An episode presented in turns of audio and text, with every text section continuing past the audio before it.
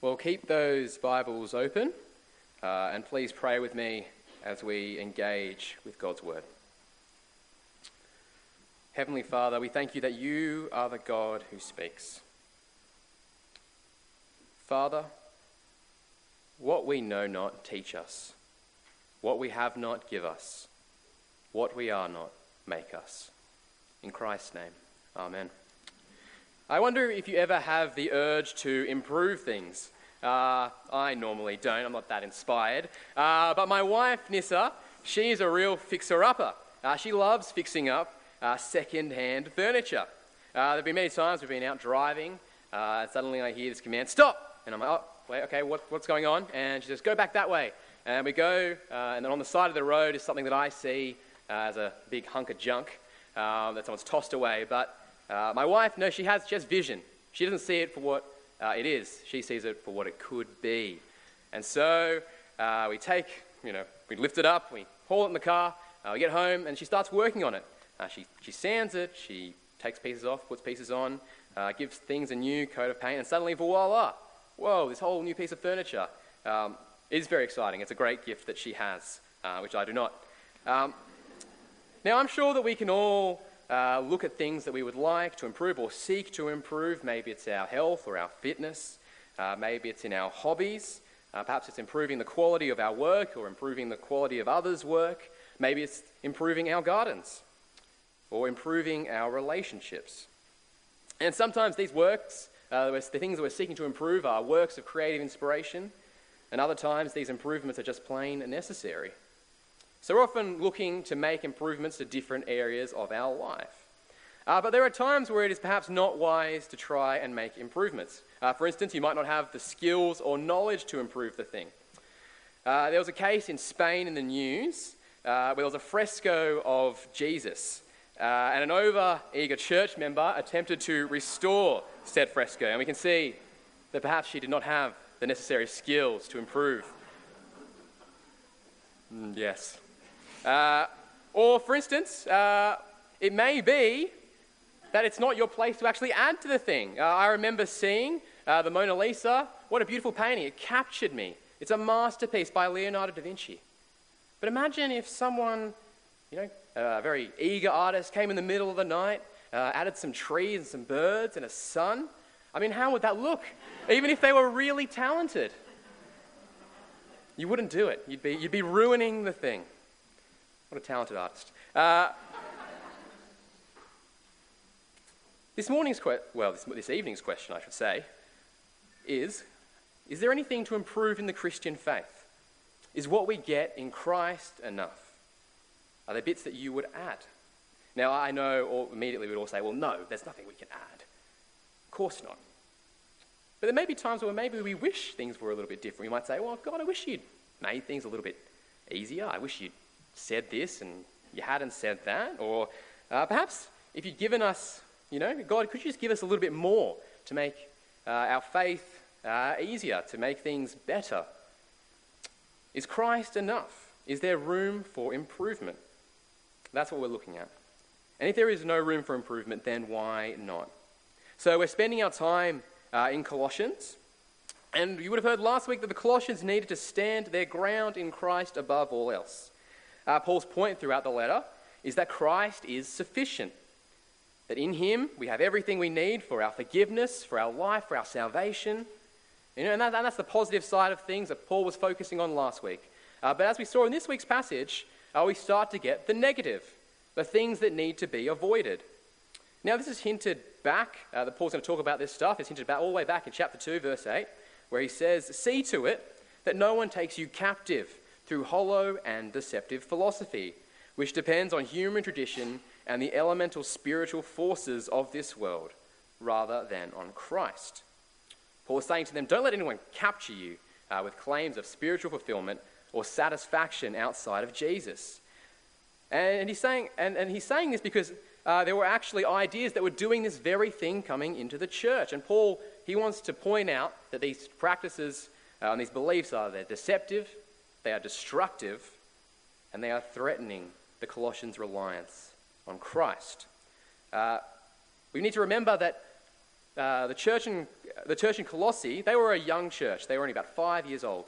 They were, and they were a minority in the ancient world, which was very indifferent at this point, if not hostile, uh, to the Christian faith.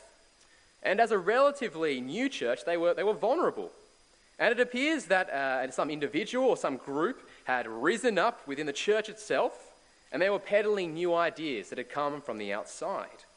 Uh, these false teachers, uh, they were trying to impose their beliefs that had been shaped by the outside culture on the other members of the church. They were judging and, and attacking the faith of the rest of the church.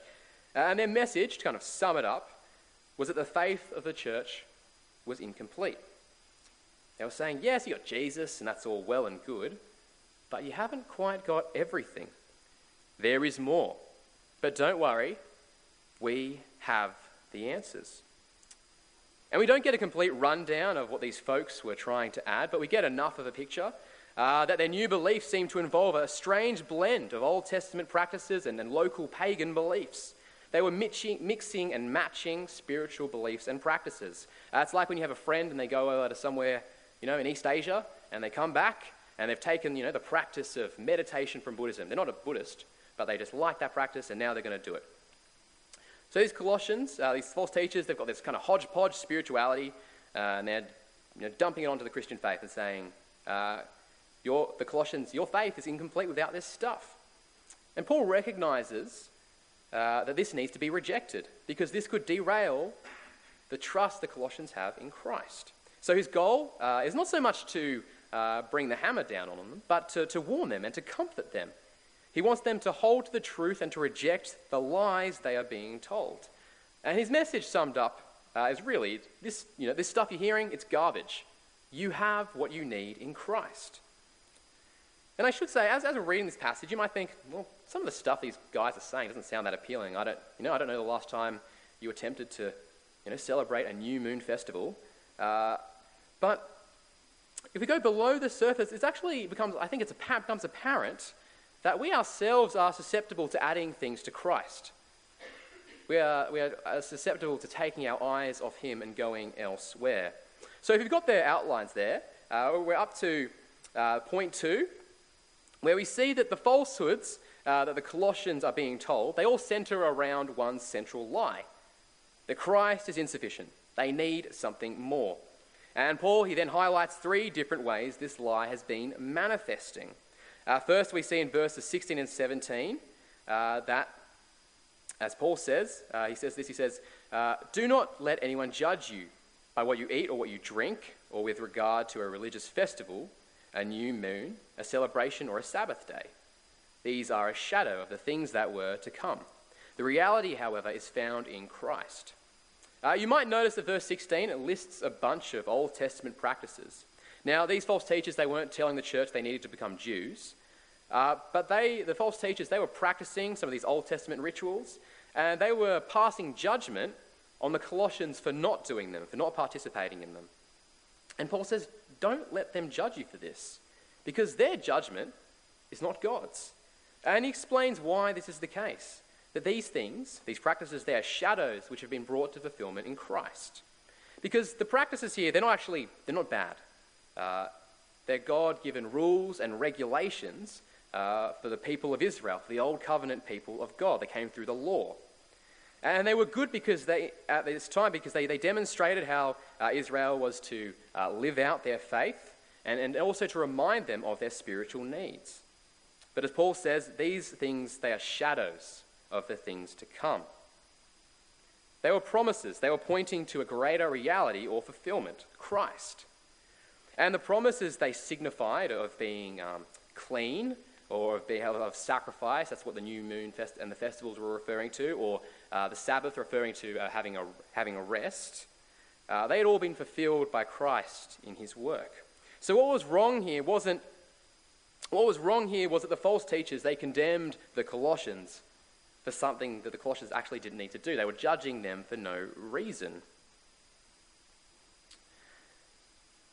And it, was bad because uh, it limited the actual freedom the Colossians had in Christ. Uh, it distorted what Christ had already done.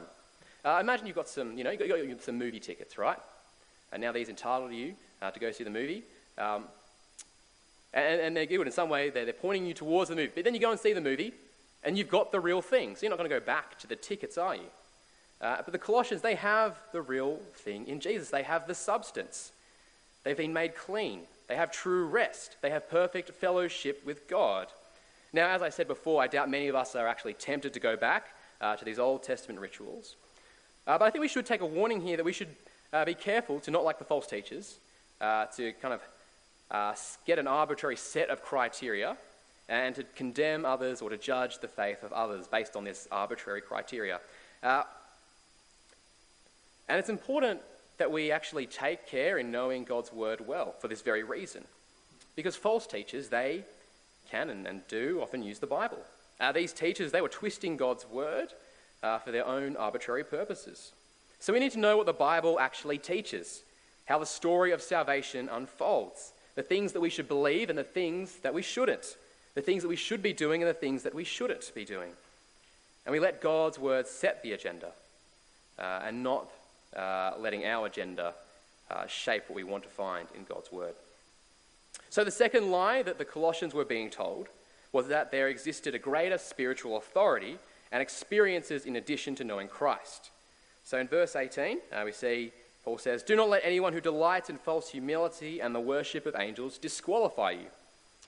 At this time, there was uh, a strong, widespread belief in magical beings and spirits. They were said to have power and they were meant to be present everywhere. And the troublemakers in this church, they were declaring that through these spirits, uh, they were receiving spectacular visions. Uh, they were receiving uh, revelatory experiences. Uh, it was this kind of mysticism that said, okay, in Jesus, you've got the beginner's knowledge, but we have done the advanced course.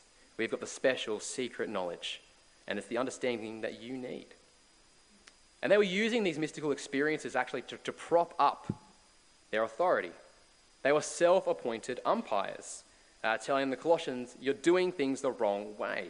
And as these you know, special enlightened ones, they believed that they could disqualify the Colossians' faith. I wonder if you can see how powerful a tool uh, this is. Uh, the Colossians, they, they might start to think, well, I haven't had any you know, particularly uh, credible experiences, and these guys, maybe they have. So maybe I need to listen to them in case my, our faith is defective. And this desire for ex- extraordinary spiritual experiences or uh, extra authority may seem appealing, especially when we're feeling flat in our faith. We might think, if only I had a face to face conversation with God or if I had a life changing vision, then I would have a stronger faith. Uh, but this, this desire for special uh, experiences is not just, we don't just see it in the time of the Colossians. Uh, for instance, in the last couple of years, the trend is kind of fading now, uh, but there was a big trend uh, of heaven tourism books. What I mean by this is there was a whole lot of books written where it was reported that an adult or a child, they'd have a, a near death experience and they'd spend some time uh, in heaven. They'd relay what they'd seen and talking to God um, and this and that.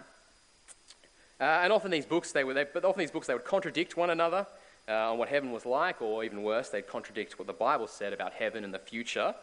Uh, and just, just a side note, our confidence in eternity is not found in somebody's you know, subjective near-death experience but in the objective reality of Christ's resurrection. But you can see how these books were really popular. They, were, they were bestsellers. So people were looking for this kind of authority. Or recently, I was conversing with a Christian friend of mine, um, and he told me, he said this to me, he said, uh, You know, you Sydney Anglicans, you're missing, you're missing out in your faith.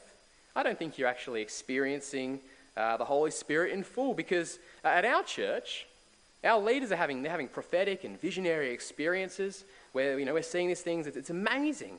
Uh, so I don't know if you guys, I don't really think you guys are actually experiencing you know, the full gospel.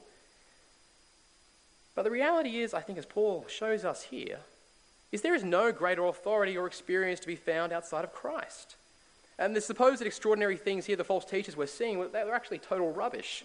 Uh, if you look at verse 18, uh, Paul says, Such a person uh, who also goes into great detail about what they have seen. They're puffed up with idle notions by their unspiritual mind.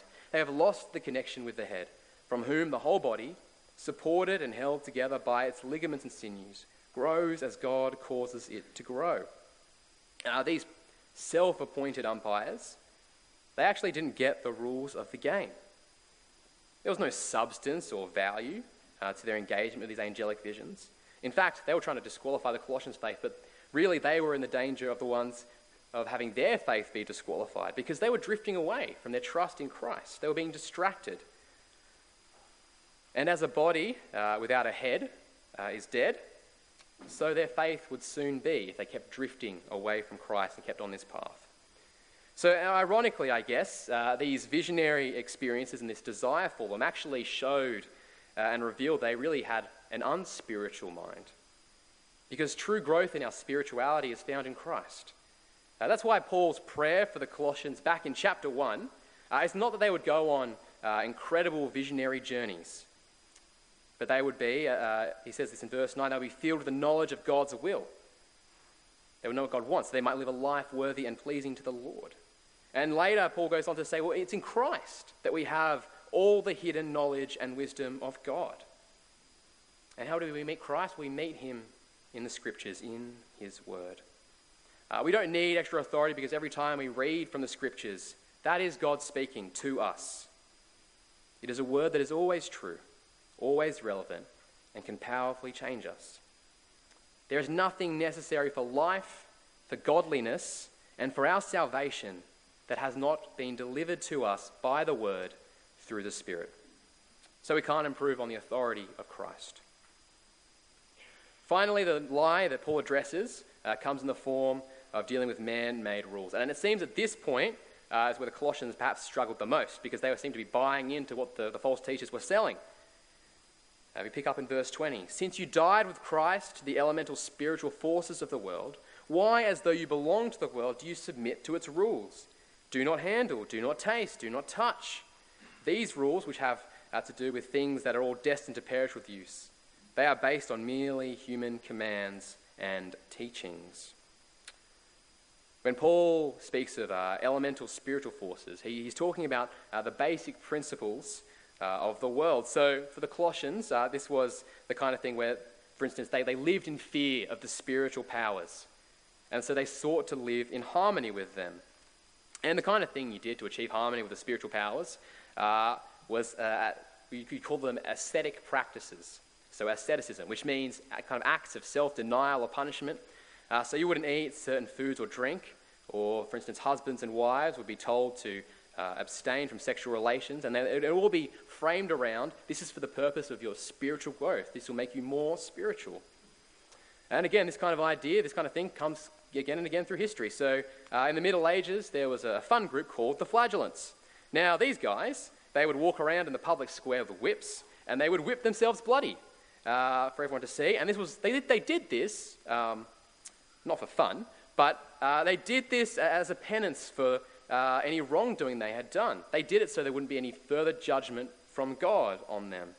Or if perhaps you've seen, uh, this kind of thing comes in the, you know, the 80s classic Footloose. Uh, you got the young Kevin Bacon, and he's rebelling in a town where dancing has been banned because dancing can lead to, to terrible things. The Colossians seem to be buying, uh, to be at risk of buying into these practices of self denial. And we might think, oh, how, how dumb of you to do that. And so, we, but it might be that maybe we do struggle with uh, kind of ascetic practices of self denial. Uh, but it's very easy for us to come up with our own uh, self made spirituality or religion uh, to kind of measure ourselves and make ourselves feel good. And if you think about the elementals, what are the elemental spiritual drives of our society? Well, power, pleasure, recognition, self fulfillment, money, success, comfort, fear, uh, the need to uh, kind of fully shape yourself as an individual. And I wonder if we, do we let these drives uh, shape us? And do they end up ever filtering into the way we think about our faith? Well, the honest answer, I think, is yes, of course, at times. And, and if I can speak of myself, um, at times I can think, uh, and this is wrong, I can think that I'm spiritually healthy when I have got it all together. If I'm going along in a kind of happy way and I'm healthy and I'm comfortable and I've, what I've got what I need, basically, if I'm just living that middle class life, um, that somehow that's, that's a sign of my spiritual health. And, and it's twisted and, and that's wrong. Um, because you could have all of those things, and yet my life could still be in total defiance of God. Uh, when, when we start focusing in on ourselves and what we are, are doing, and we take our eyes off Christ, it's very easy to start uh, creating our own measurements by which we measure ourselves. But Paul shows us the problem here the problem with human solutions to spiritual problems. So, from verse 22, these rules, which have, been, which have to do with things that are all destined to perish with use, are based on merely human commands and teachings.